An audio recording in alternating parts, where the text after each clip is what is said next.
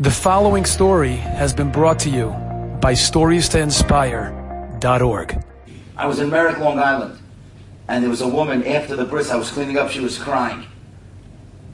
I, you feel bad, a lady's crying. I went over there, I said, why are you crying?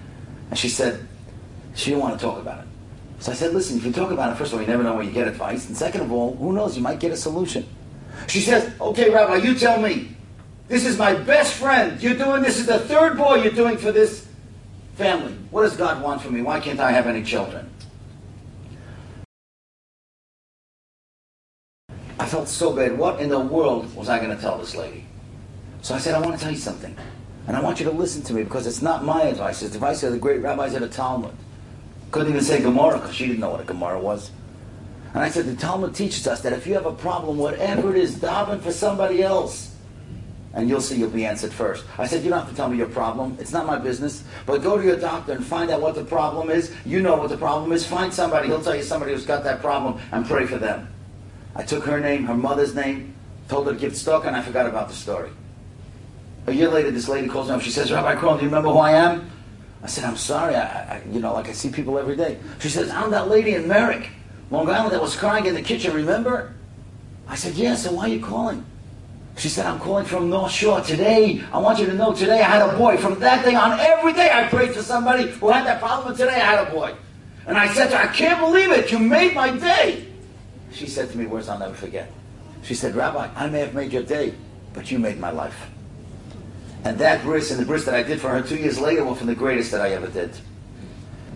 You know, I had a very difficult time. I used to think, you know, you're famous, you wrote books, you make speeches or whatever. Shidduchim is a tough parsha. When you're trying to marry off your daughters, it doesn't make a difference who you are. It's difficult. So I decided, one of my daughters, I was having a real hard time.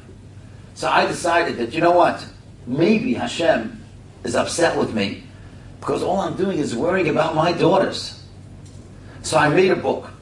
And every single time, I kept a notebook, every single time I made a call for my daughter, I made a call for somebody else's daughter or somebody else's son that was in Shidduchim try to network. You know, sometimes the Bali but they don't have a network, right? They don't know all the many people because you know their family. They can't go back to their family. The family they're not marrying off those type of people, right? Within two months, my daughter was engaged. I'm telling it to you not to show off. I'm telling it to you because that's what you should do. Because when you begin to think of other people, amazing things happen in life.